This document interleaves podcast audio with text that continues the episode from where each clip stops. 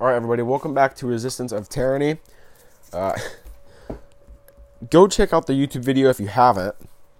Again, I'm going into a lot of detail on those videos and recording these separately until I get some more equipment to be able to record and uh, record audio and video at the same time, and then use that same audio because I missed certain parts. But I'm just going to go off of the main meat and potatoes here on this one. I kind of went off into a bunch of stuff that I was researching today in the video. So go check out the video if you want at Resistance of Tyranny. Uh, Facebook has now removed a record number of quote hate speech posts.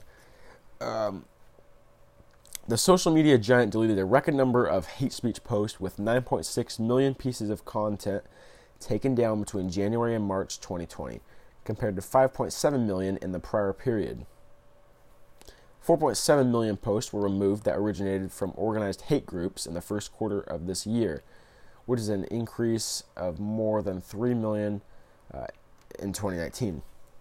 So the AI system just automatically find these posts, and so that's really it's going to be the end of uh, online protest here very soon if this continues with this AI uh, takeover of online and online censorship.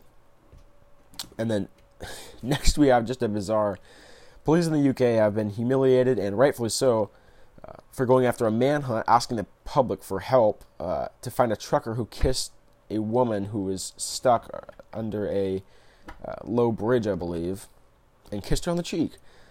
Quote, we are appealing for help to identify a man who kissed a woman on the cheek to thank her for helping. Oh, okay, I was sorry, I was wrong with that.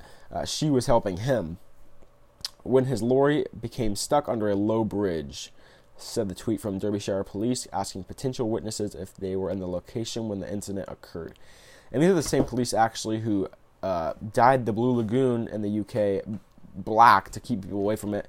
They also went out on the countryside looking for uh, people who were out having picnics and such, and then arresting them even though there was nobody else around them. Just the total tyranny, total takeover, and I'm sick of it.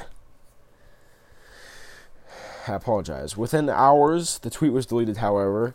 Uh, the force explaining the post drew a significant number of comments that were counterproductive to the nature of the, uh, the appeal. But they're still in the manhunt for this poor slave.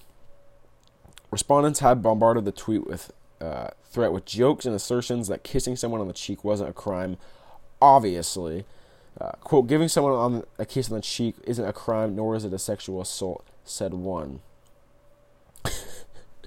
so that article is off of Infowars.com. It's ridiculous. That's all for this one, guys. I will see you tomorrow.